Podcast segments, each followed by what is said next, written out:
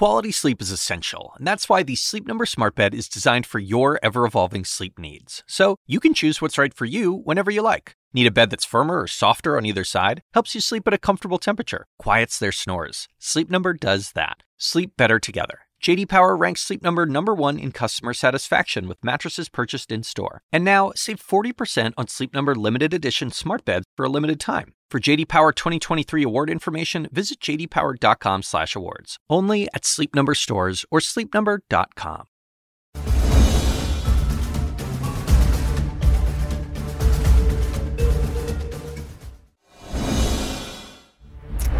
Good evening, everyone. I'm Alisyn Camerota. Welcome to CNN Tonight. You just heard what CNN's town hall audience thinks about the education system.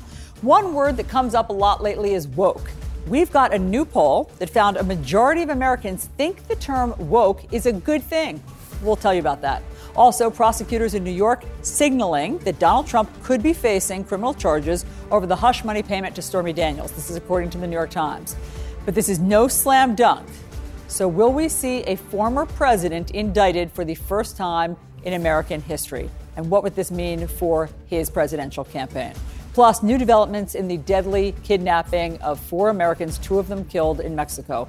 Why the cartel suspected of being behind this kidnapping, the so called Gulf Cartel, has issued a handwritten apology letter. Also, what a woman who was traveling with those four Americans is saying tonight about what happened. Plus, Tennessee's lieutenant governor is responding after some posting some supportive comments and emojis on a young gay man's Instagram photos. We'll have to tell you about the posts and the emojis. This, remember, is in a state that's been passing laws to restrict LGBTQ rights. We've got a lot to talk about tonight. So let me bring in our panel. We have the always compelling LZ Granderson also former National Security Council Director Hagar Chemali, and Republican strategist Joe Pinion. Guys, great to have you here. Good to be here. Okay, let's start with the news in Mexico and what has been happening. It was fascinating that this cartel, this drug cartel in Mexico, issued an apology via a handwritten letter. Let me read a portion of it. They said, here it is, and here's a picture of it. The Gulf Cartel apologizes to the Society of Matamoros, the relatives of Mizarelli, that was the Mexican citizen who was also shot and killed, and the affected American people and families. The Gulf Cartel Scorpion Group strongly condemns the events of last Friday. For this reason, we decided to hand over those directly involved and responsible for the acts, who at all times acted under their own determination and in discipline and against the rules in which the Gulf Cartel always operates. Um, Chemali, is this for real? so it, it, reminds me a little bit of my how it is in my son's school when he's done something wrong and he's required to write an apology note. I look at this as just like any authoritarian leader that tries to throw their people under the bus where they're trying to say that, you know what, this was, these were rogue elements. They had nothing to do with how we normally pursue policies. In fact, I heard that the, that the leader of this cartel said that they normally don't target innocent civilians, which I am certain to be untrue. And so I don't know what they think that their goal will be from this. It's probably they think that they'll get some kind of lenient uh, response from Mexican authorities in particular. And will they? I mean, will they? Well, is this, is this etiquette? Does it change something? I, it won't change. It won't change anything. How, how, I will say, however, that the president of Mexico, the current president of Mexico, Mexico Obrador, uh, President Obrador, he has been he has pursued policies against cartels in a softer way than the previous presidents. And it has directly resulted in an increase in drug cartel violence inside Mexico. And that's why you've seen on the part of the United States and State Department uh, these advisories, these trip advisories, travel advisories that have warned Americans against traveling to certain states in Mexico. That the relationship between the United States and Mexico, and uh, particularly between authorities and the Drug Enforcement Agency, fell apart last year when the president disbanded decades of work between these two sides, and it is we're seeing the direct result of that. Go ahead, Jeff. Look, uh, I think unfortunately the reality is whether we're talking about here at home or whether we're talking about abroad, uh, people rarely pay attention to the drugs that are killing people, that are destroying lives, that are wreaking havoc in communities. Uh, law enforcement shows up and policy gets changed when bodies start piling up. And I think that there has been this unspoken rule that the cartels are permitted to go and get rich, uh, to continue to work in their joint ventureship with the Chinese Communist Party to flood America with enough fentanyl, just as long as they don't kill any Americans In the process, because then that requires the American government to respond. It requires the Mexican government to act uh, in a new manner. So, yes, I'm sure they would have presented 20 people that they saw responsible for that tragedy that should have never happened if they thought for one second it could allow them for one more day to flood America with one more caseload of the fentanyl that we know is destroying this nation that we love and sending parents to funerals for children that should still be, still be here today. This has really also shown a spotlight on, on how many people go missing in Mexico. How many Mexicans? I mean, I was reading CNN's reporting.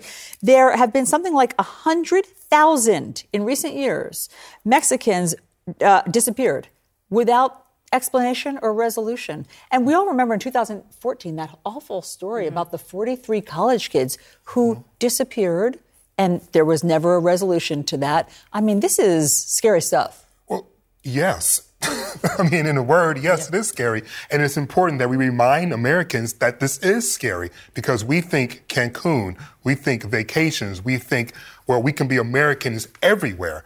And it's like, no, you can be an American in America and then you can be a responsible tourist or visitor everywhere else. And I think obviously what happened in Russia with Brittney Griner is another reminder of that in a different sort of fashion, that you have to respect the laws of this country, but you also have to expect the culture of that country and be cognizant of the fact that the way that the criminal justice system works in this country isn't universal around the world.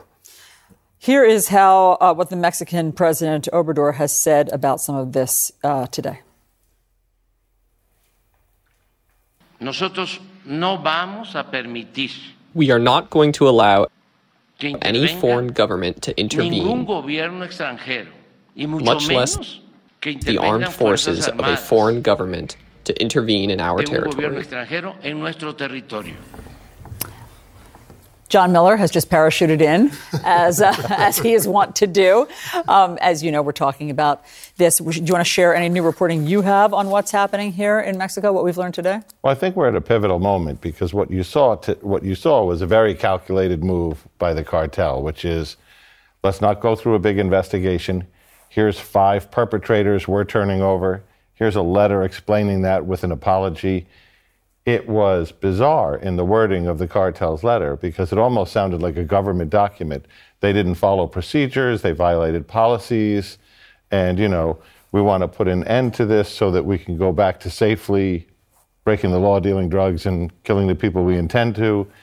Um, what everybody's saying is the government is saying, we're the government, we have control, we have the people in custody, we're the cartel, we made a mistake, we want this to go away. Everybody knows it's bad for business. What the United States is, is probably saying is, um, where do we get justice here? Are these people going to be tried in Mexico? Are they going to be tried here? And what about their bosses? Hagar, where do Americans get justice? This issue has highlighted three main problems. Some of them have been already mentioned, right? You have the risk of travel to Mexico or, or, and by the way, around the world, right? People need to pay attention to State Department advisories. You've got the, this spotlight shown on medical tourism and the risks related to that. And then you have, like I said, this breakdown in the U.S.-Mexico relationship and how we're seeing that danger play out, how we're seeing it uh, with drugs going into the United States on, on an increasing basis, the lack of security at the border. In terms of the U.S. getting justice, to be honest with you, it has to stem from U.S. leadership responding to those problems I just mentioned, uh, reconnecting that relationship, making that happen again with the Mexicans, forcing them to to see the light on on the benefits of the relationship with the DEA uh, communicating to the American public better the travel advisor state uh, that State Department puts out. I guarantee you, people aren't looking that up on website on their website before they tr- before they because travel. I think that we do. T- I mean, so many Americans vacation in Mexico. Yeah, and so we tend to think of it as Cancun, as mm-hmm. you said. And so you're saying that travel to Mexico is dangerous in some places, mm-hmm. not a blanket uh, statement. Right. So people need to be very specific. And same thing with medical tourism. In some places, mm-hmm. it's safe. Yes, um, is that fair? I would say that medical tourism. I am not a doctor. I want to. I want to say that to be clear. you lied However, to me. there are there are risks because it's unregulated, because rules are are laxer abroad, and because if something goes wrong, you have little to no legal recourse. And so I would say it's dangerous. And I will also say, by the way, that I have friends and family that have sought medical, dental treatments abroad, but that is a problem because of the United States. That's because it's too expensive here um, for a lot of people, and that shouldn't be the case. And so the solutions have to be here, made here by our leaders. By the way, the Mexicans agree with that across the board, which is, you know, the solution for uh, the drug problem is we need to stop buying them. The solution for the violence problem is you, think about this, Alisyn, you, the United States, need to stop flooding our country with the guns that arm the cartels that drive the violence. So we look at it from a very American point of view, which is they're out of control, they need to get their act together. Mexico looks across the border and say, "You're providing us two of our worst problems: the market and the weapons." Well, isn't, think, isn't it true that there's only one like area where Mexican citizens can actually acquire guns to begin with in terms of like legally there's only like one spot in the country where they're even allowed to even purchase guns but i mean that, as you know as i mean I'm, know, I'm, just saying that's not where the guns that are involved in this are coming from. exactly from. i mean so it, there is a come to jesus moment we should be taking as a as a nation because there is some responsibility with that i mean mexico is not our little brother they're supposed to be our partner in this side of the well, hemisphere that's right and mean, our next door neighbor yes. and they sued us for like 10 billion dollars suing the gun industry the mexican government suing the American gun industry, and a judge threw it out because the way the NRA and Congress has constructed the laws through lobbying and, and passage um, is that a, a gun manufacturer is not responsible for the end use of the weapon. Well, most people aren't responsible for the end use of most products, particularly when they're being used in a manner that contravenes how they were intended, namely the breaking of crimes and laws. So, yes, uh, there guns, has to be. Man. Look, we have to. We have to kill. That's we have the, to. That's the point well, of it. Guns are supposed to be used uh, to when, kill and hurt for, people for legal purposes. There's nothing legal about trafficking drugs but and to, engaging in uh, extra governmental practices that are resulting in crime and death and yeah, drugs. So, but, but, but uh, look, I, people, I, think right? again, we're now now we're having the straw man argument. I think the end of the day, uh, it, it, is, it is a straw man argument. the end of the day, the hard truth is that we have a Mexican government that has been complicit with this drug trade that is happening. We know this. Everyone knows this. Department of Homeland Security knows this. The American response to this complicity has been to turn a blind eye, to allow the border to remain open, to engage in policies that people across the board who have worked in Republican and Democratic administrations have said will not actually lead to us having the type of safety and security that is promised in our founding documents. So,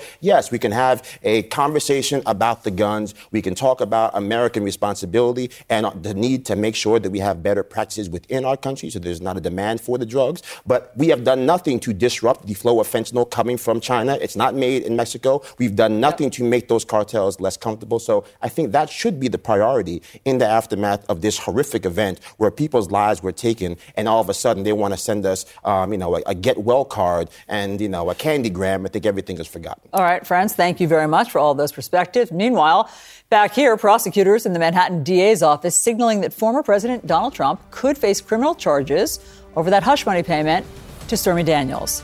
Do they have a case? We discuss next.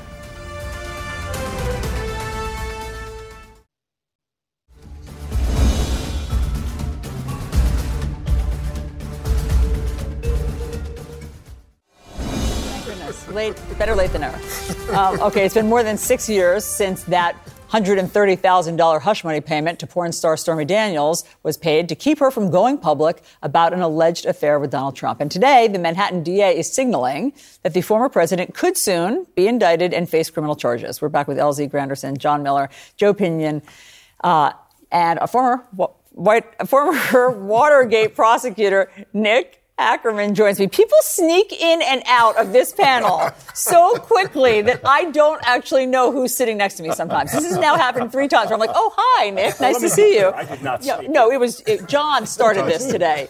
Um, okay, Nick, great yes. to have you here. Before critics of Donald Trump get excited right. and say, finally, he's going to be held responsible for something, I have read that this particular case of the Stormy Daniels payment of hush money is particularly risky and sort of unprecedented and complex. Do you agree? No. I mean, it's pretty simple. I mean, he paid money to keep her quiet. They took the money, they laundered it and hid it in the papers of the Trump organization.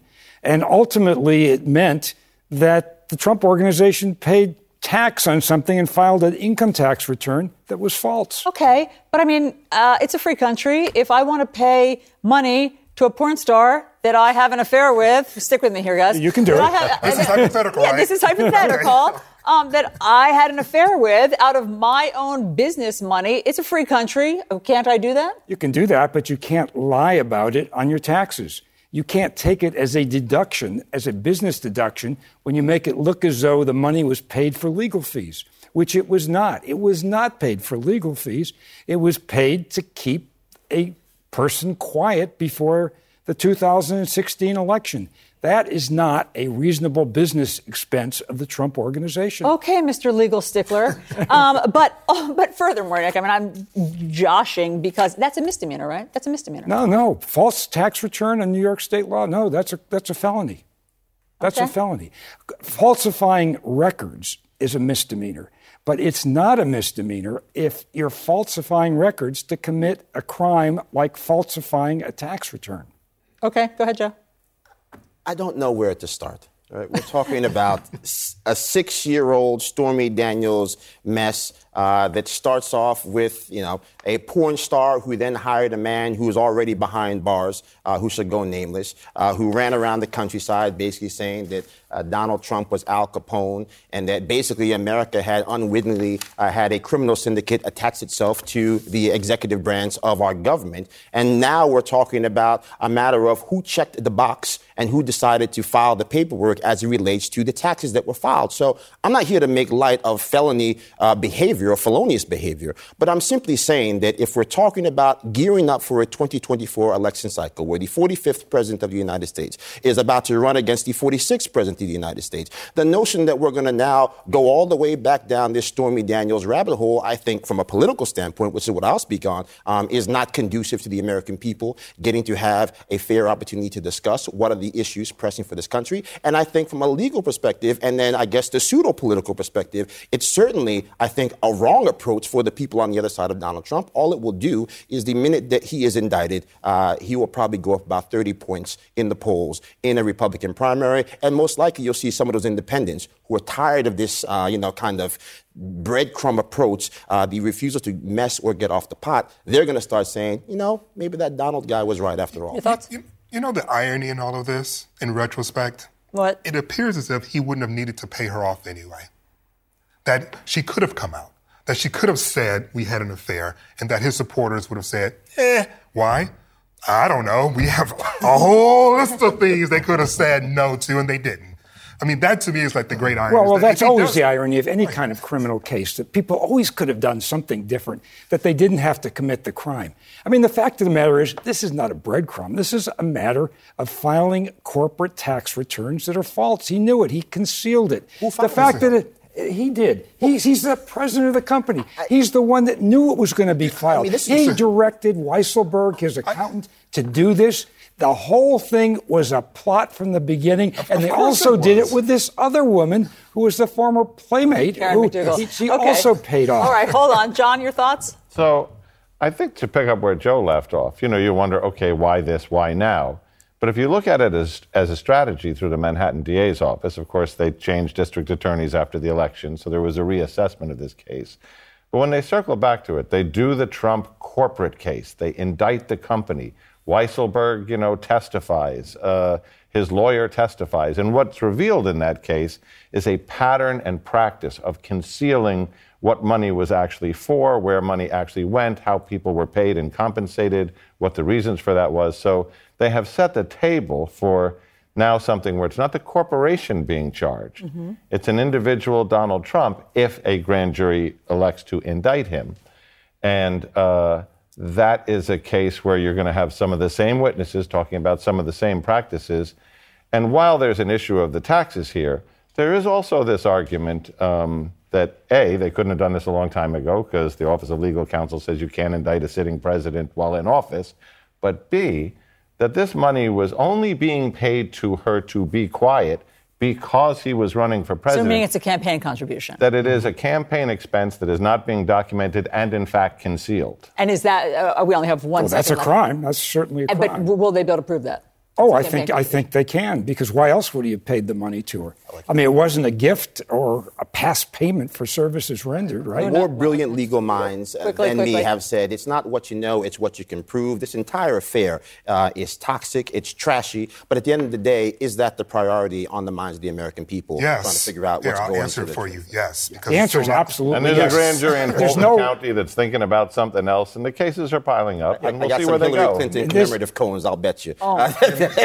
But this is this is the first of a number of cases that are going to be filed. I mean, Georgia is next in line, if not before this particular case. All right, gentlemen, you have completely disregarded my time cues, and I am allowing it because it was a fascinating conversation. Thank you all very much. Okay, so what does the term woke actually mean? New polling suggests that most Americans see it as a positive thing.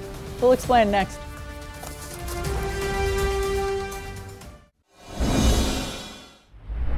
The war over education and what should be taught in schools, that was the subject of CNN's town hall tonight. Virginia's Republican Governor Glenn Youngkin has his own strong opinions. They're teaching children that they're inherently biased or racist because of their race or their sex or their religion. Uh, they teach that a child is guilty for sins of the past because of their race or their religion or their sex. They teach that a child is, is oppressed or a victim because of their race, their religion, or their sex. This is why it was so important for us to clearly define what was not going to be taught in schools and what was, because this is a chance to make sure that we're not pitting our children against one another based on race or religion or their sex, but Yeah. teaching all history, the good and the bad. Okay, I'm back with my panel. We're welcoming Patrick Healy of the New York Times. LZ Granderson is here, Hagar Chemali, Joe Pinion, and CNN political commentator Scott Jennings joins us as well. Um, so, LZ, are teachers teaching children to be guilty, to feel guilty, and to feel like victims? Now, now, I mean, I obviously I'm saying that I'm asking that sort of facetiously, but that is a byproduct sometimes of some lessons. Sometimes some kids feel guilty, and sometimes some kids feel victimized, and sometimes some kids feel badly about the sins of their fathers. That does happen. That's that's real. But I've never seen a classroom, nor have I even seen an example of a teacher teaching a child to feel guilty. And I don't think an example has been shown, which is why this is so disappointing and what he said is so disingenuous. Because there is value in teaching the good and the bad. And it isn't to make people feel bad, it's so that we don't re- repeat mistakes, so that we don't keep doing the same things over and over again. This reminds me of what happened with Colin Kaepernick and how they rebranded his protest to make it a protest of the national anthem as opposed to a protest to draw attention to criminal justice this is nothing more than a shell game. And it's frustrating for me as a journalist because I'm trying to use the language of the people, but the definition continues to be, you know, muddled by individuals like him. But what are we supposed to do? One more question to you: When kids feel guilty? I mean, listen, there were kids who were spat on, who were killed, right? There were kids who were bused for hours just to go to school. There were kids who were bused for hours to go to school, and then the governor was there. Hello, Alabama. So you can hear about that. It's okay because there were kids that lived through that. Scott, let me let me quickly get Scott in. Scott, your thoughts on all this? Yeah, I think a lot of parents are concerned about it. I think there have been materials discovered in Fairfax and Loudoun County in Virginia that were pushing, uh, pushed by consultants that were hired by the school districts to push critical race theory and you know the concepts of uh, equity and all this in the education.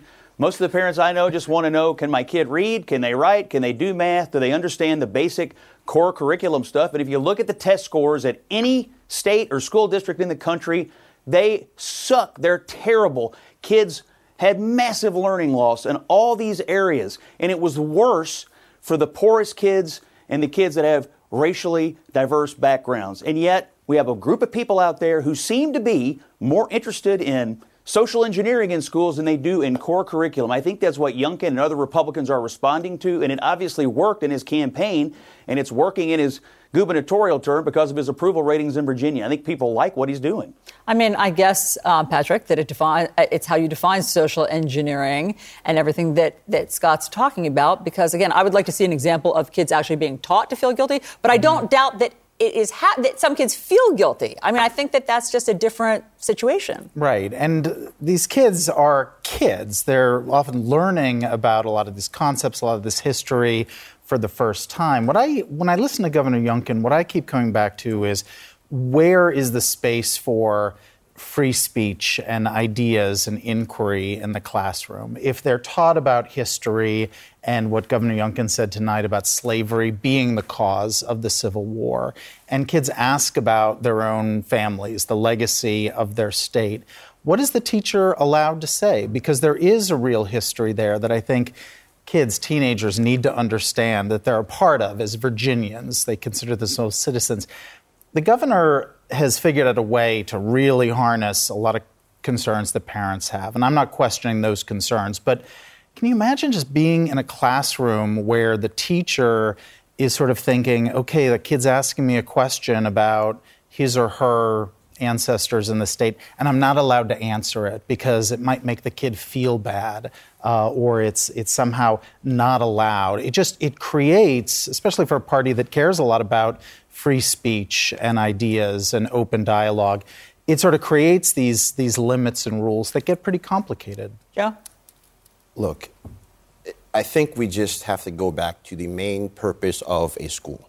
The school is supposed to make sure your kids can read and they can add.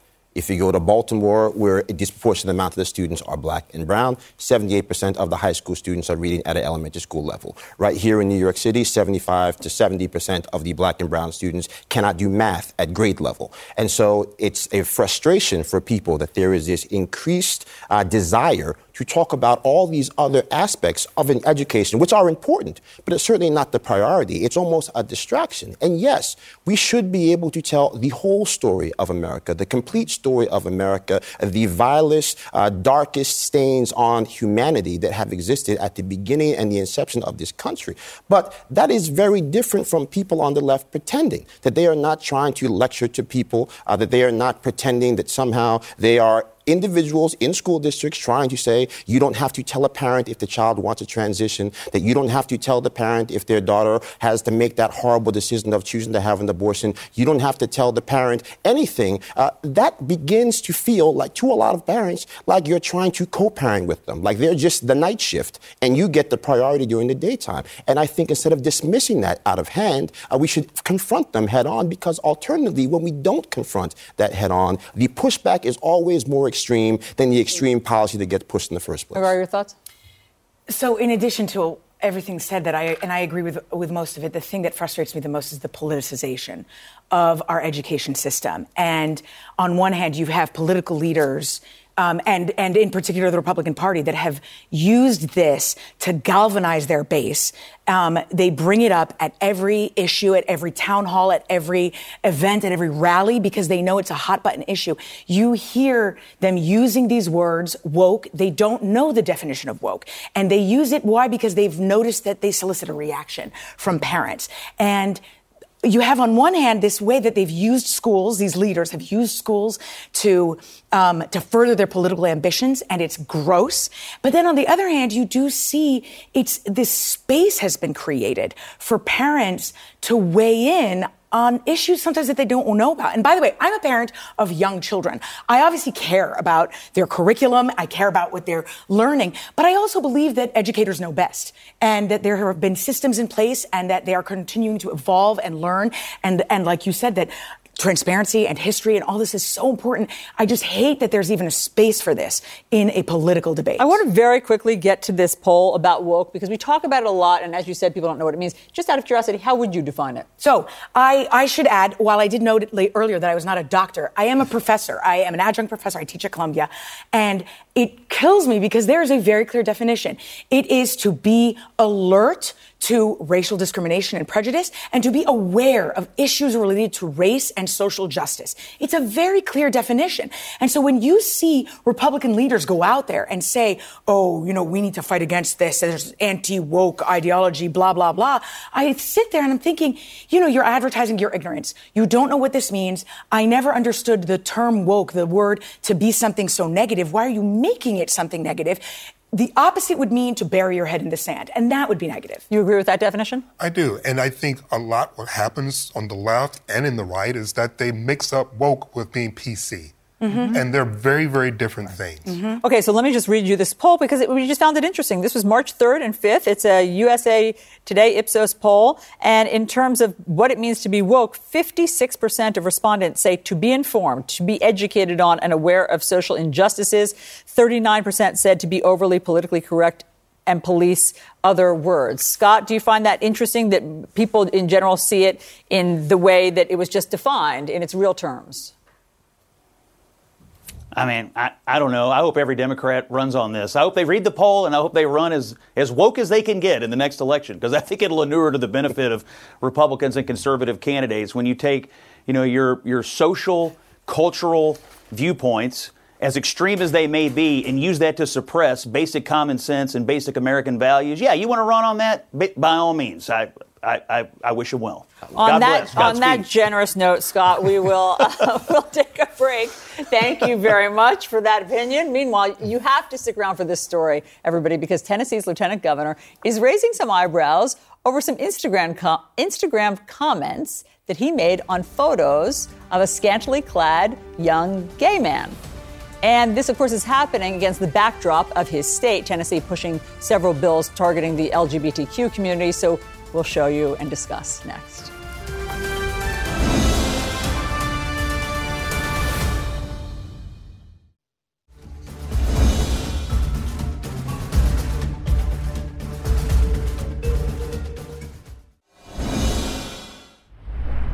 Tennessee passing several bills restricting LGBTQ rights. And at the same time, the state's lieutenant governor, Randy McNally, has been posting supportive comments on the Instagram account of a scantily clad or barely dressed young gay man nicknamed Finn. The lieutenant governor's verified account includes the clapping emoji on this one and the fire emoji on another. He added multiple flame emojis on this one. And in this post, he, the lieutenant governor wrote, quote, Finn, you can turn a rainy day into rainbows and sunshine. the account is called Franklin Superstar, and he responded to the lieutenant governor by saying, you are all, you are literally always so nice, King.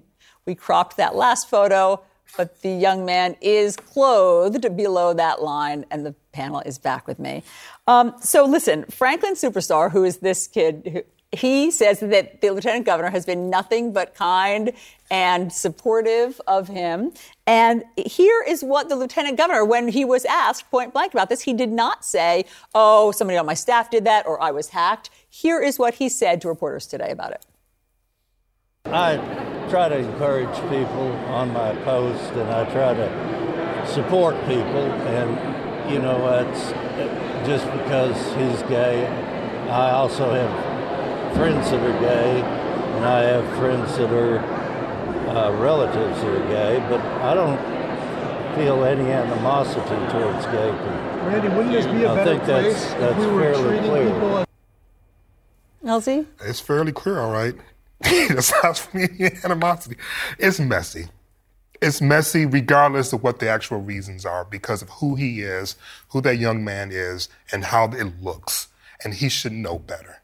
And that's just that, you know, and that's just the end of it, really. It's like, I'm not getting into what he may or may not be dealing with. I'm not getting into what their relationship's going to be. But on a pure optics perspective, he should know that does not look appropriate. Well, yeah, and I'm not suggesting anything about that says anything about the lieutenant governor other than that sometimes people in their personal relationships feel one way, and it's interesting when they legislate in a different way, or their state legislates in a different way. Now, he, Patrick, the lieutenant governor, has, I'd say, a mixed record in terms of the LGBTQ um, bills in his state. Some he has voted for, some he hasn't, some he's spoken out against. Like the, um, there was a bill to ban, I think, um, gay couples from adopting, and he didn't like that. He spoke out against that. So he has, I would say, a mixed record, but it's just interesting because Tennessee is leading the way on, you know, banning drag shows, et cetera, et cetera. Right. And he's the lieutenant governor. He knows the political atmosphere. They've created legislation uh, that they've created. Look, we don't know what's in his heart. We don't know what's in his brain. There are Republicans who are supporters of LGBTQ rights.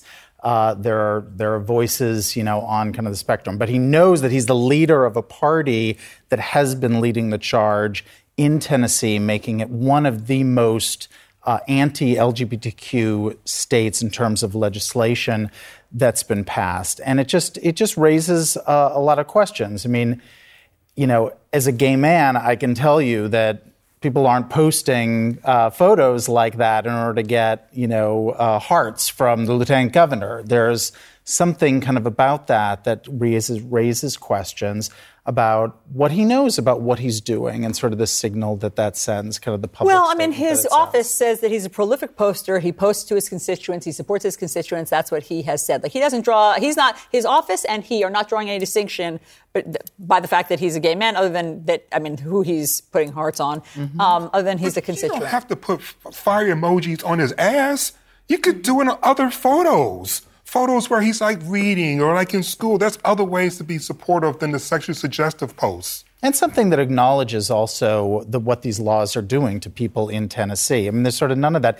It, it just it feels like it takes what is a very serious moment in the lives of a lot of gay people in Tennessee and, and takes it into something that like somehow we can kind of laugh about, you know, from, from his point of view. I'll tell you what Franklin Superstar, who's the, the, the uh, young man who's doing this, says. Yes, it was him. He's always been kind and uplifting, and I appreciate the support, so I never read into it. I hope he realizes that taking away people's way of expressing themselves is really evil and will result in suicidal thoughts in many in the state of Tennessee. He can be kind to me, and so he can be kind to many more people who are like me. Joe, your thoughts? I think that's the best summary of the issue. I think that, look, we talked about in the previous segment that extreme positions or not taking into account the concerns of other people leads to a more extreme backlash. We have seen a rash of extreme policies towards the LGBT community. Some have been put forth by the Republican Party, but I would argue that it's a result of the fact that people are not taking some real things into consideration. There are people who have love and admiration in their heart for the entire community who are just not comfortable with drag shows for children. I don't think that's a hateful position, and I think it's a nuanced conversation that we should have. And yet it's been dismissed out of hand. There are people who simply think there are certain materials that should not be introduced to a classroom to children at a certain age. I think the majority of people who hold that position do not come from a place of hate. And so if we recognize that there will always be more attention paid to broken glass in Memphis than for the men walking around with placards saying, I am a man, then we should also recognize that there are going to be some people always who are coming from a negative place. But I think dismissing the vast majority of Americans who simply want to make sure that their thoughts and their considerations are being taken care of, having that conversation is healthy for America writ large. And it's certainly certainly helpful for the LGBT community and making sure that we don't have as many of these policies having a demonstrative, uh, you know, kind of negative impact on people. I just want to say quickly, if I yeah, can. quickly, quickly. If this country had a problem with drag and children, what the hell is Bugs Bunny doing? Seriously, I, I, think seriously, I think, what is Bugs Bunny I, doing? respectfully, I think that there is that makes light of a broader issue. I think that when he's you, doing when, drag, when man. you see when you see when you see children with dollars putting them in G strings, I think there are a lot of people clutching their pearls who are concerned about the fact that, as we said before, I want to know what's going on with my child, and I want to make sure that I have the autonomy to make the decision for and them. And where did that happen? But that's not a drag show, is it? I mean, I have to say, when I saw the posts that um, that the lieutenant governor were was commenting on, I would be more comfortable with my kids watching a drag show than seeing those posts. No offense to Finn, your posts look lovely. You seem like a lovely man. But I, I, but my kids are young and I don't see why they need to see your naked derriere. And I have to say, as a former government official, we were trained over and over again on appropriate social media behavior. And and a lot of it is really, frankly, common sense, but it has to do with not doing anything that could be misconstrued as dramatic or inappropriate, um, certainly not doing something that could invite scrutiny. And that is what he's doing, and he's doing it pretty unapologetically. I'm not sure so. they have that training. Um, um, thank you all very much for that conversation, and we'll be right back.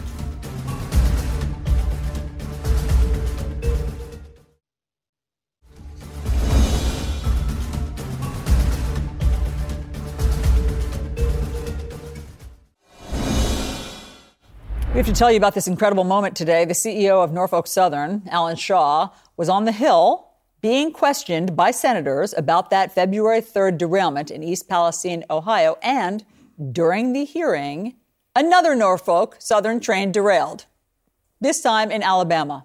Multiple cars came off the tracks. According to a Norfolk Southern spokesperson, the trains are mostly carrying mixed freight with no waste or leak from any of the cars. The NTSB is investigating this. And we'll be right back.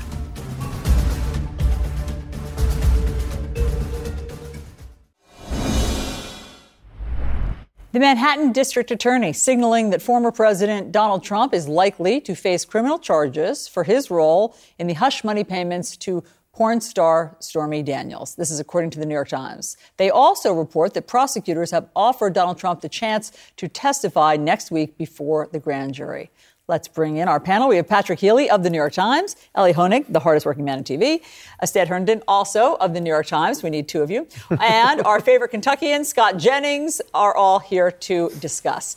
Um, Elie, I've read this is a complex and risky legal case. Is that true? Yes, it is. Look, if there is an indictment of Donald Trump, it will be historic, it will be momentous, but we also need to be quite clear about the problems, the infirmities in this case. Let me list a few of them. First of all, we're talking about conduct that is six and a half years old. But is there a statute of limitations? Why there is going to be a statute of limitations issue. Typically, it's five years. The response is going to be that some of the payments at the end leaked into that period, but they're going to have a statute of limitations fight. Let's start with that. Second of all, we're talking about a case that the feds across the street, my former office, the famously aggressive Southern District of New York, reviewed two years ago and said, no thanks, we pass. Number three, we're talking about charges that are either going to be misdemeanor charges, no one's going to prison, or possibly the lowest level felony, which, even if there's a conviction, unlikely to result, or quite possible it does not result in imprisonment. And you're talking about a case where the star witness here is going to be Michael Cohen, who I know personally, you know personally. Look, I, I tend, I happen to believe Michael Cohen what he says right now. But you're talking about a guy who's a convicted perjurer. You're talking about a guy whose entire public identity is based on how much he despises Donald Trump. He will be shown to be quite partial in cross examination. And he's a guy who the Southern District of New York rejected as a cooperator because they found he was not fully forthcoming. This will not be an easy case. Okay, but if Stormy Daniels, would she testify? Probably, but she wouldn't have really relevant knowledge of what Donald Trump knew and authorized unless she, for some reason, spoke with Donald Trump about this payment, which I don't think is the case. Okay, good to know. Patrick, how do you see it?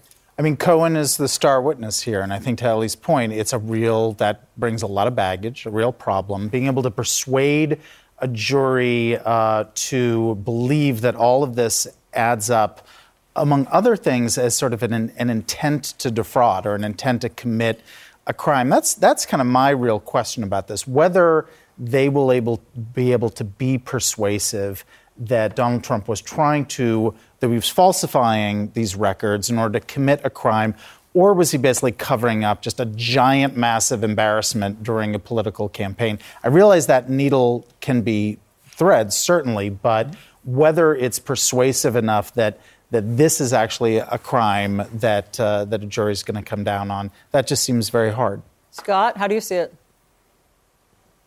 I mean, Donald Trump's being investigated for serious election crimes in Georgia. He is being investigated for whipping up a mob to overthrow the U.S. government and deprive the American people of the results of a free and fair election. And your leadoff hitter is going to be a seven year old paperwork misdemeanor because he had sex with a porn star? Give me a friggin' break. I read this story three times. I don't have a fancy law degree like Elie. I'm just an unfrozen caveman out here in the middle of the country. I have no idea what this what the crime is. I got to the 22nd paragraph. I'm like, what law did this guy break? And then I see it's a misdemeanor, and we got to come up with some bank shot off the scoreboard, you know, legal theory to try to get it to a felony. These people would be far better off if they really want to get Donald Trump. They'd be far better off letting the feds and the people in Georgia do their work because nobody cares about this garbage. The real issues are in D.C. and in Georgia. This thing ought to die the death that the feds tried to give it two years ago. So, Elie, uh, before I bring in a yeah. why is the Manhattan DA doing this, if you agree with Scott? It's a great question. I think what you'll hear is the standard talking point no man is above the law, et cetera, et cetera. But, you know, Scott makes a really good point. Astead and I were talking about before. If you listed out all of Donald Trump's conduct from most to least serious, this is what, sixth or seventh? I mean, January, start with January 6th and the attempt to steal the election. You've got the Mar a Lago documents. You've got obstruction of Mueller. You've arguably got the attempt to extort Zelensky through Ukraine, which was the first impeachment. I mean, you have to go down, way down that list to get to this. So It's a good question. And frankly, Alvin Bragg, the DA, who, who I should say is a friend of mine and a former colleague. What does he say? I haven't asked him, but, Please but do. he will be asked that question. Why this and why now? Elie, why Elie, this long Elie, after the fact? Elie. Yeah. Elie. Elie, let me let me just say, eh, he's your friend, he's not mine, so I'll just say it. He's doing it because of politics. this is a partisan political prosecution. He thinks it's going to be good for him. He's still smarting over the backlash that he got uh, for not, uh, I guess, putting off the thing a couple of years. This, this is politics, and if you want to get Trump injecting politics into it, into the prosecutions before the feds and the people in Georgia get to do the real work. This is how you destabilize the entire thing.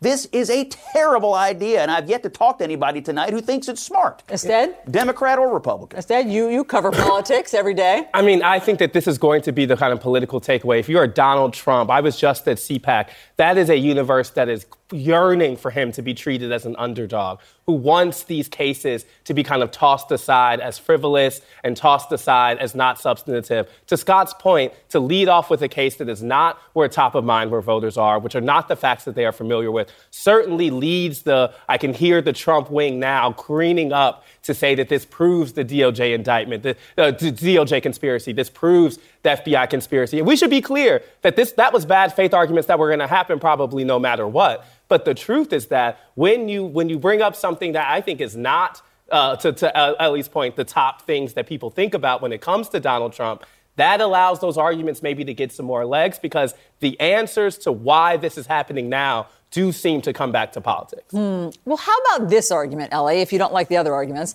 how about the argument that this happened during a presidential campaign and Donald Trump certainly believed, as did I assume Michael Cohen, that this would hurt him in the presidential campaign. And for that reason, it sort of misled voters and it was a campaign contribution. That's Yeah. one of the arguments there. Well, that's exactly what the argument the prosecutors will make will be. But let's keep in mind, you have to think about these cases. They're not just paper cases, right? You have to stand in front of a jury of 12 people and you have to get them unanimously beyond a reasonable doubt. This is conduct that is old.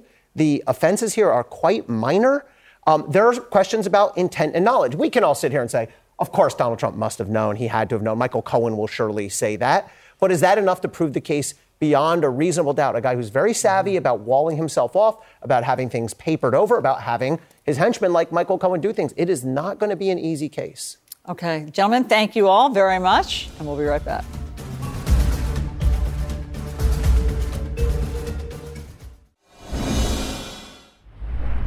Governor Ron DeSantis being accused by some Floridians of banning books in schools. He says that is not what Florida's new law does. This idea of a, of a book ban in Florida that somehow they don't want books in the library, that's a hoax. Uh, and that's really a, a, a nasty hoax because it's a hoax in service of trying to pollute and sexualize our children. Hmm. LZ is back. Harry Enton is joining the conversation. Astead is here, and Joe is back, and Scott is back as well. I am. it's just an lot of embarrassment of, riches here. Um, all right, so let me explain to you what is going on in Florida. So there's this relatively new state law. It just went into effect. It requires all material in school libraries and media centers to be approved by a trained librarian or a media specialist. So because that law is vague, and this we've seen happen in Florida a few times now, that the law is so vague, it sort of paralyzes people mm-hmm. because they don't know exactly what is right or wrong. And so some teachers have decided to remove all books from their classroom until they can find out if they're approved. So he's right, it's not an official book ban, but it's having the effect of a book ban because teachers don't know what's right or what's wrong. Here's an example of some of the books that have been removed in one county, Martin County. The Bluest Eye by Toni Morrison, Beloved by Toni Morrison, My Sister's Keeper by Jodi Picoult, The Hate You Give by Angie Thomas. That's a book that my kids read in high school. The Kite Runner. Um, I believe my kids read that maybe even eighth grade. Uh, Maximum Ride, School's Out Forever, The Perks of Being a Wallflower. I don't know those last ones. Um, okay, uh, Scott, your thoughts on this? Well, Ron DeSantis hasn't banned any books in Florida. It's a complete lie. I'm not sure an honest story is ever written about this guy. The people taking books that, out of Scott. I classrooms mean, we just said that. We are said the he teachers. didn't ban it, but they're taking it out because they're teachers. That still has Yeah. the effect of kids not having the access to these books. And I, I know, I know, but but but if you look at the conversation around this, it's the Ron DeSantis book ban, and you just pointed out correctly, it's the teachers there who are taking the books out, so then they can then say it's the Ron DeSantis book ban. I hope people got a chance to watch Governor DeSantis's press conference this week, where he showed some of the absolute pornographic material that had been found in schools it was so pornographic, in fact, that the TV stations in Florida had to cut away from the press conference because they couldn't show it on their airwaves. So if you can't show it on TV at an official government press conference, would you put it in the hands of a third grader? I think not. He's doing the right thing. There's a lot of dishonesty around what he is doing, but I think the way you explained it is correct. There's no book ban, but what he did this week to expose the pornography that they've uncovered was right on. Um, I think we have a an example of one of these uh, ones that you're saying and he's saying um, is pornographic. This is the book Flamer. Are we, did we censor this, guys? Or, okay, we censored it because I know I don't want to shock you guys. Yeah, I know. I'm a very young, innocent you boy. Of course you did. Of course you Yeah, did. You had to censor it. That's how bad it is. Okay, And this is cable. Okay, let's play it. Flamer by Mike Curato was found in Broward, Collier, Hillsborough, Marion, Seminole, and Volusia County schools. The camp the boys go to in the book has an island that the book says looks like a frying pan, but we're all certain it looks like fing balls. Now, I wish I knew. I don't know what grade that's for. If that's high schoolers, I, I don't know. Words don't scare me like that. Um, if that's for high schoolers, but I just wish that I had more context on who, what librarians are pulling that. LZ, your thoughts? Well, I, have a, I have a lot of thoughts. Uh, I, first, did you know that the bill in Tennessee that we were just talking about doesn't say the word drag? Yes, now I do. And Yeah, that was DeSantis' video, by the way, what we played. That was his his video, and I believe I don't know if he censored it, but yes. But I feel so, that so so so but they've implied what they mean what they by imply drag. what they mean. Yeah. The Constitution. You know what's not in it? The word slavery. Interesting, right? But all the laws are there to support it. They just don't use the word. So I hear what Scott is saying. He hasn't banned the book officially. But you don't necessarily need to name a thing to ban a thing. And I think what's happening here is DeSantis is picking and choosing how he has his outrage, to borrow a phrase from Chris Rock, and he's using it to just position himself to be president or at least run for president. And I wish he would just run and leave my community alone. I, I, look, Ron DeSantis has, in my opinion, been running basically for president now for two years. And I have been of the belief that he was running a very strong campaign, a shadow campaign, you might say. But he's usually been on the offense, and now he's on the defense. He's been on the defense. He was on the defense in that press conference, and he's been on the defense this entire week. And his poll numbers, which were rising, all of a sudden have slid down Is a little that bit. right? So why do you think it's this? It's this um, topic. Well, I'm not saying it's him on the fence? necessarily this topic, but what I am saying is that all of a sudden the heat is on him. Now all the pressure's on him, right? He's up there in the polls with Donald Trump, and now he's getting that national media attention, and now he's no longer being treated with kid gloves. So we'll see if he's able to take the heat in the kitchen, but so far he's been on the defense, not on the offense for a change. Astead? I mean, when I look at what Ron DeSantis is doing here, I look at kind of baiting liberals. I mean, he, what he does, and often these kind of set plays that come out of Florida, is he puts a pretty vague law into place that I, that I think then there's a social media reaction. I think one of the key things we see from Governor DeSantis is there is a period where he's not seeking to explain what the intent of that law is, is ignoring media requests about the specifics, but then will take the overreach of how people respond to then go further prove the point. This is someone who's running a very specific campaign targeted at that GOP primary base and has sought to bait the overreach on specifically these type of topics. And so I see a lot of politics at play here for someone who is trying to create that name recognition and has succeeded in terms of really creating an identity from himself that uh, appeals to Republican voters without being offensive to Donald Trump. He is doing this as a Florida governor view rather than I'm a running for president view. And functionally, it's the same thing. That's a clever strategy. Yeah, yeah, yeah, it is. It is. It's, a very, clever and strategy. it's a very specific thing that he's done throughout these kind of set plays he's doing from the governor's office. Yeah.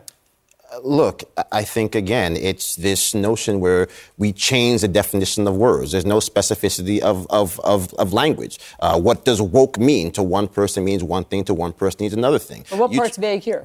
Well, look, I think the part that's vague here is the fact that you have people on the left who want to call this a book ban. The hard truth is that every time we just had the the uh, town hall with Glenn Youngkin. Part of the reason why Glenn Youngkin got uh, became the governor of the state of Virginia is because of the fact that parents were concerned about materials being taught in the classroom. They called it CRT. We all know that CRT is a colloquial catch-all for all the things that people don't want to talk about, whether it's uh, the LGBTQ issues, whether it's the materials in the books. And so, what happened with some of those parents? We come to find out they ended up on terrorist watch lists instead of us, again, having that intricate, real conversation with the parents about those issues. So, yes, every time there is a PTA conference or a PTA meeting where parents go to read passages from a book being taught to their children and it can't even be read out loud uh, when we're talking about issues and we can't even show the book on television, all of that reinforces the fact that there are parents who are concerned. And the consistent problem on the left is that people dismiss those concerns out of hand and say that they know better, which quite literally is why every Republican in the country is talking about a I would, ju- I would just like to add that I think on the other side of that conversation, and no, by the way, I'm an independent. I know you think I'm a liberal or whatever, no. but no, I'm, I'm right down the middle. But I want to say that the parents who are concerned about what's being taught, there are parents who are concerned about what's not being taught. And those parents in Florida don't have a voice right now. There are parents who are concerned that you aren't learning about your history the way that you should. There are parents who are concerned that you aren't reading the books that think you should read.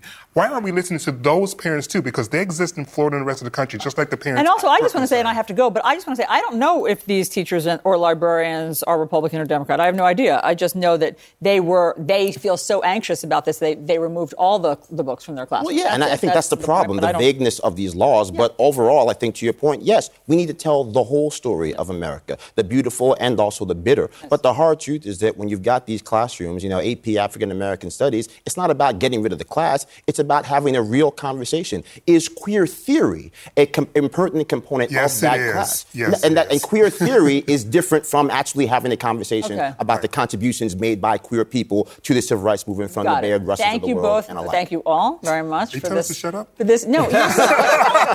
honestly, these are so compelling that we could go on and on. They're telling me to shut up in my ear. Okay, please stay with me, everyone. Up next, the former head of a federal board created to combat foreign disinformation talks about what happened after that board was disbanded and the target that she became of this right wing media and then what happened to her life.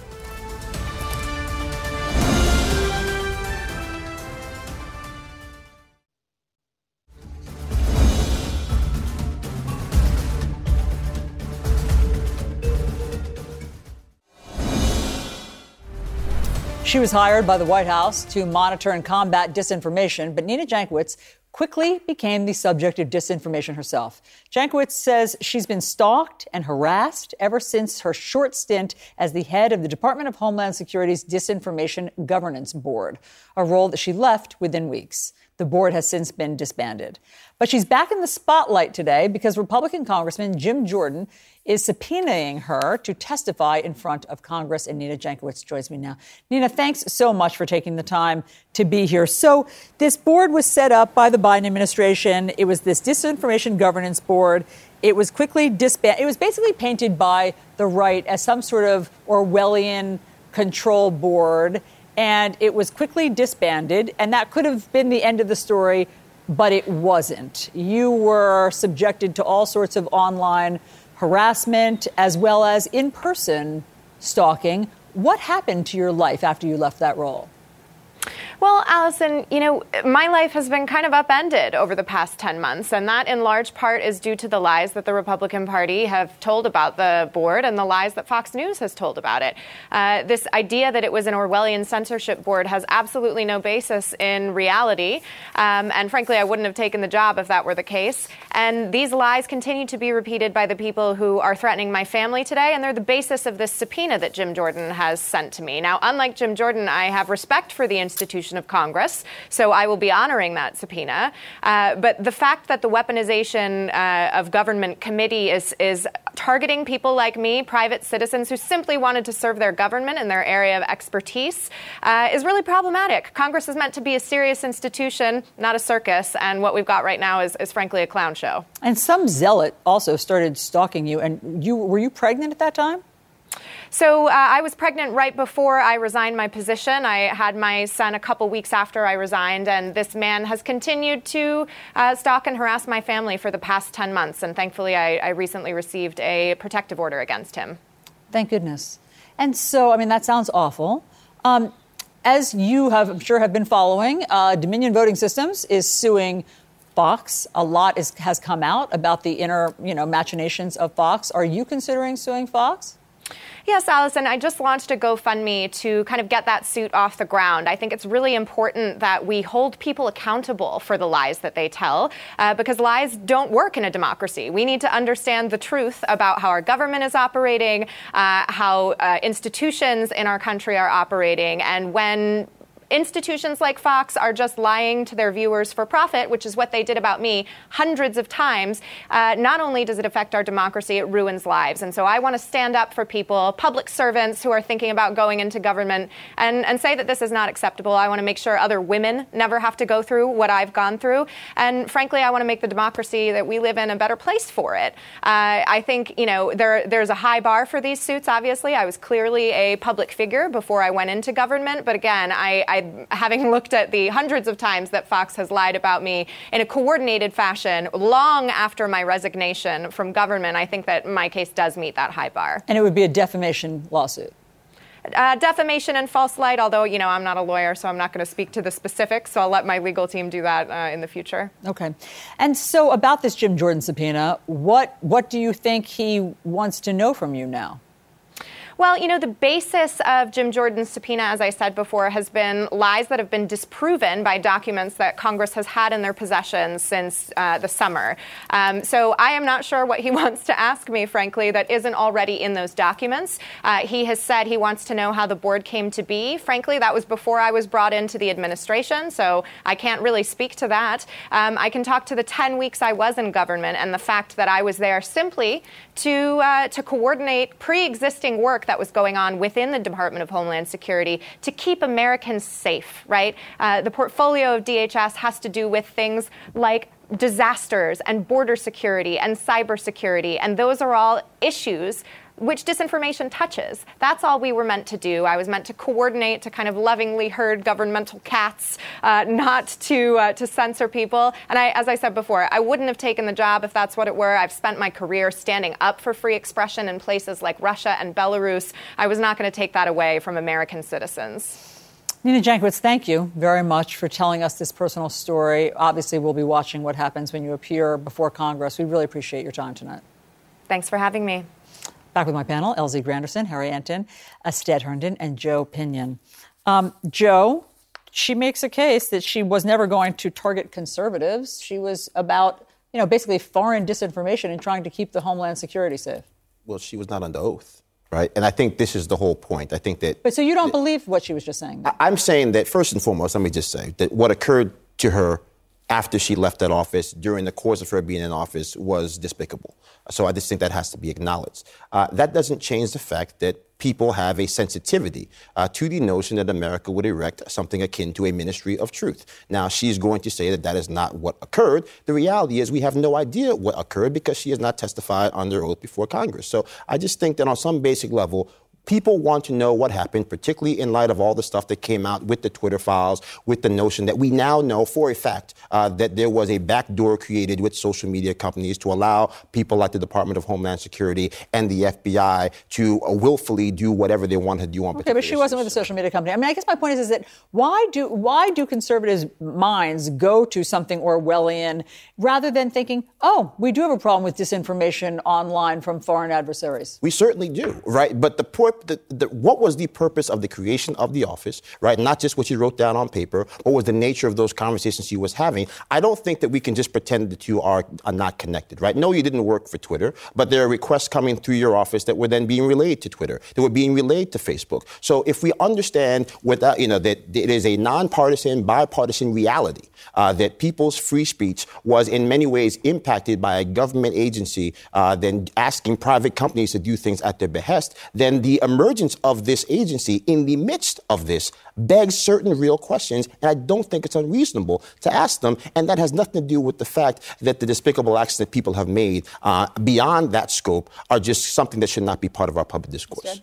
I mean, I hear that. I would say we do know, though, that there is a pattern between how Fox uh, zeroes in specifically on these individuals and the nature of harassment that comes after that. We have seen this playbook too many times to act like it is a surprise when this stuff happens. It is the logical result of the continuous targeting of individuals that this type of harassment happens. And they have not seemed a willingness to care about that at all. And I think that is a baseline we should acknowledge from there. At the same time, I, I think it, it is very much within the kind of conservative rhetorical lexicon that something like this disinformation mm. board would be immediately seen as Orwellian. I mean, I, I don't, I, what I don't understand is why the Biden administration didn't see that coming. I mean, like, but at the same time, I, I don't think it excuses those kind of actions that come forward. And it also does not get to what I think is a real truth of what you just said, which is that there is a problem with misinformation. There is a problem with foreign adversaries targeting that, and there is currently not a solution. I, I, you know, I just find it that we go about these things and we almost go about them the wrong way, right? I think there is interest in knowing what the Biden administration did on this, right? But at the same time, Jordan's, uh, you know, committee or subcommittee or whatever it is, is tainted from the start. People think it's political. We know this from the polling data. Republicans love it. Republicans love this idea of investigating all this stuff. But I think what we're talking about, the general electorate, the public at large, like, what the heck is going on here? And we're wasting our time with this. So I think this is going to be a real problem for Jordan as he tries to investigate her and the whole Biden administration. Is is he actually going to make a dent, or is this just something that's going to be essentially in the conservative echo this chamber. This is the real power of that speakership fight because in a different world, McCarthy would have more wiggle room maybe to push back against the scope of those investigations. But the America First Trump wing made very clear at the beginning of that House fight who's going to set the agenda. I have to go, but quickly, LZ, thoughts? My only thing about this entire conversation is that there is disinformation, and some of the people who are on this committee are part of that misinformation. So you're right. It's already politicized, but it's politicized because the people who are putting this together are already tainted themselves. Yes, Jim Jordan certainly tainted. Yeah, I think there's a, a, level of brokenness in our politics yep. writ large, particularly in the food fight that we have in the House, yep. that makes these conversations more difficult. Okay, I got to go because we have to get to this. The state of Michigan took very important action today to try to stem gun violence. Just weeks after the deadly shooting at Michigan State University, two college students who were involved in making this happen are going to join me next.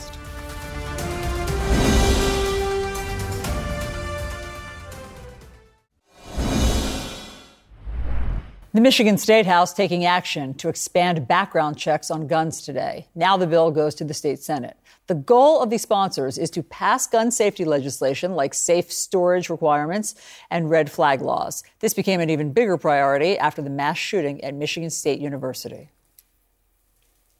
We are in the midst of a public health crisis where firearms are the leading cause of death for children and teens in the United States. The leading cause of death. This simply is not a political matter, but a matter of life or death. Do kids deserve to see their peers slaughtered in front of them? I do not think so. I think we deserve life and all it has to offer. I deserve life and all it has to offer. And I know it offers much more than this. And March for Our Lives press associate Micah Rector Brooks and MSU student and shooting survivor Aisha Denny join me now. Folks, thanks so much for being here. I really appreciate it. Micah, tell us how you feel about what happened in the State House today. Yeah, I mean, I'm excited. We've been waiting for this moment for so long, many years. Uh, so I'm really proud of this step forward and looking forward to hopefully passing this really quickly and having these protections in place to prevent children from being murdered by firearms. Um, Aisha, you lived this. Uh, you lived this just a few weeks ago. You call yourself part of the lockdown generation because you have been part of so many school lockdowns. And you say that you are a generation that has been traumatized. And then, of course, it happened again. During the MSU uh, lockdown on February 13th, you hid in your dorm, huddled behind uh, the TV while your parents were on the other end of the cell phone. Um, you know, trying to save your life and, and terrified of what was happening to you. And so, what does this, what happened today, mean to you after living through that? I think that this is a really great first step, but as Micah has said, this is this is just the beginning of a lot of different steps. It's a three-part package, and I believe that with time, um, all three parts will be passed. And this is just a really great first step, and it shows that people are listening to students. And so, um, Aisha, are you still feeling traumatized? I mean, it's been so recent, and the fact that you say that you've lived this for so long uh, with lockdowns, even before it became a reality, what is it like in your generation to be the lockdown generation? I think that it's a really interesting concept because we have a whole generation basically defined by this common trauma of locking down during schools. And I've been doing this right around eight years old, is when my first lockdown was, and I still remember it to this day. And they really don't prepare you for when it actually happens. And it's truly just not the same. And it should be something that nobody has to go through. Mm-hmm. Micah, do you think that this would have happened in the State House today without that shooting at MSU? Is that what galvanized people? Or is it the fact that you guys have been at work on this for a couple of years? It's a little bit of both. I mean, we've been working with lawmakers very closely, and we were expecting this to pass by the end of March. But unfortunately, politics is reactionary. So the MSU shooting did put pressure on our lawmakers to move even faster. Uh, and with gun violence, it's a it's a matter of life or death. So when every day that goes by without this package passed is another day that kids are being killed. So uh, it it took too long, but I'm I'm glad that they're finally making progress on this. And of course, now it goes to the Senate. But what will change? What will change in Michigan if this passes through the Senate and becomes a law? Micah. Yeah, I mean, I know that I and so many of my friends and classmates would feel so much safer going to school, going to campus when we have these actual protections in place. You know, we, as Aisha was saying, we're the lockdown generation. This is just part of our lives, part of our reality, but it shouldn't be.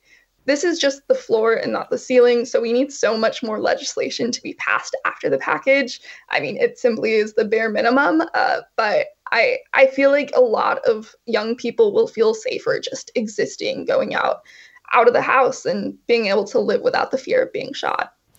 Aisha, how about you? How are you doing since what happened at MSU? Um, we're currently on spring break, so definitely it's been a um, very time of a period to kind of tr- realize everything that happened to not only me but my fellow students and my fellow students who are no longer here with us. And it's definitely been a healing sort of period. But we're we're Spartans and we're strong and we're gonna get through it. Is that what your T-shirt says? Yes, my T-shirt says Spartan Strong. That's great. Well, look, you guys are so impressive. Um, the fact that you have sprung into action, even though you were traumatized, and the fact that you've made this happen basically in Michigan is really impressive. Um, so thanks so much for taking the time, and obviously we'll follow this bill through the state house and see what happens next. Ladies, take care. Thank you both very much. Really appreciate you being here. We'll be right Thanks back. for having us.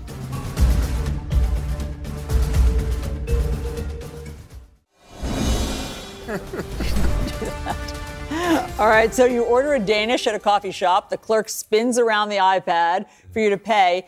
And the only option is for you to add a 20% tip.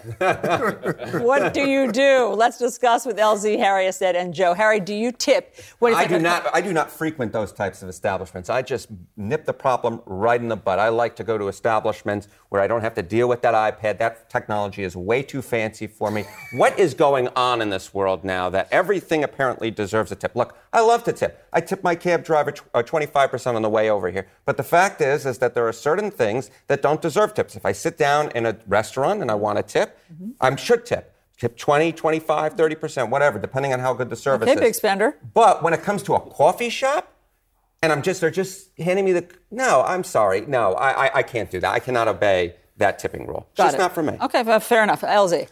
I tip. And the reason why I tip. you sound I, sad. Well, because I feel guilty. Well, because I do. Because there's this stereotype that black people don't tip. right? So I am purposely going out there going, well, look at me. I'm a tipping. For every black person. You're tipping for every single black person out there. And wow. one time I went to, my mom took me, and she might be watching right now, so she might be embarrassed. She took me to a restaurant. It was, I think it was in Soho. And she was like, I'm going to pay for it. I was like, okay, da da da da. And it was expensive. And she was like, woo. She was like, tip. They're not getting a tip. And I was like, you give me that right now. They are getting a tip. We are not going to be those black people. this is awesome. Okay, Astead? Now I do tip largely when when the iPad spins around, and it's honestly because of like a similar level of anxiety. I feel like when they look at you, you don't want to be the person who presses no tip, but at the same time, I do think it's getting a little out of control. But I think as a, I'm a baseline twenty percenter, I, I want that to remain. But to Harry's point, every coffee, every bagel, every Danish is now turning into that, and at some point, you know uh, I'm gonna have to do the black people wrong. I'm gonna have to. I'm gonna have it's to his press fault. You know what? you can keep your card. I'll talk to the committee. Yeah, yeah, yeah. You tip for me. You got it. I mean, look, when the coffee costs eight dollars. Uh, you know, something has gone rotten in Denmark. So I just think that yes, we have to get more comfortable uh, saying no to tipping in certain situations. I think it's a great opportunity to get back uh, to giving tips in a largely cashless world uh, to make sure that the kid bagging your groceries get paid. Uh, make sure that that person that really knows your order before you walk in the door gets a little bit extra. So I think there are opportunities when you can do that, but I just think in general we have to allow people the space to say, hey, um, if you walked in and got a stick of gum at the grocery store, you're not obligated to leave 25%. Times are already tough in Joe Biden's economy.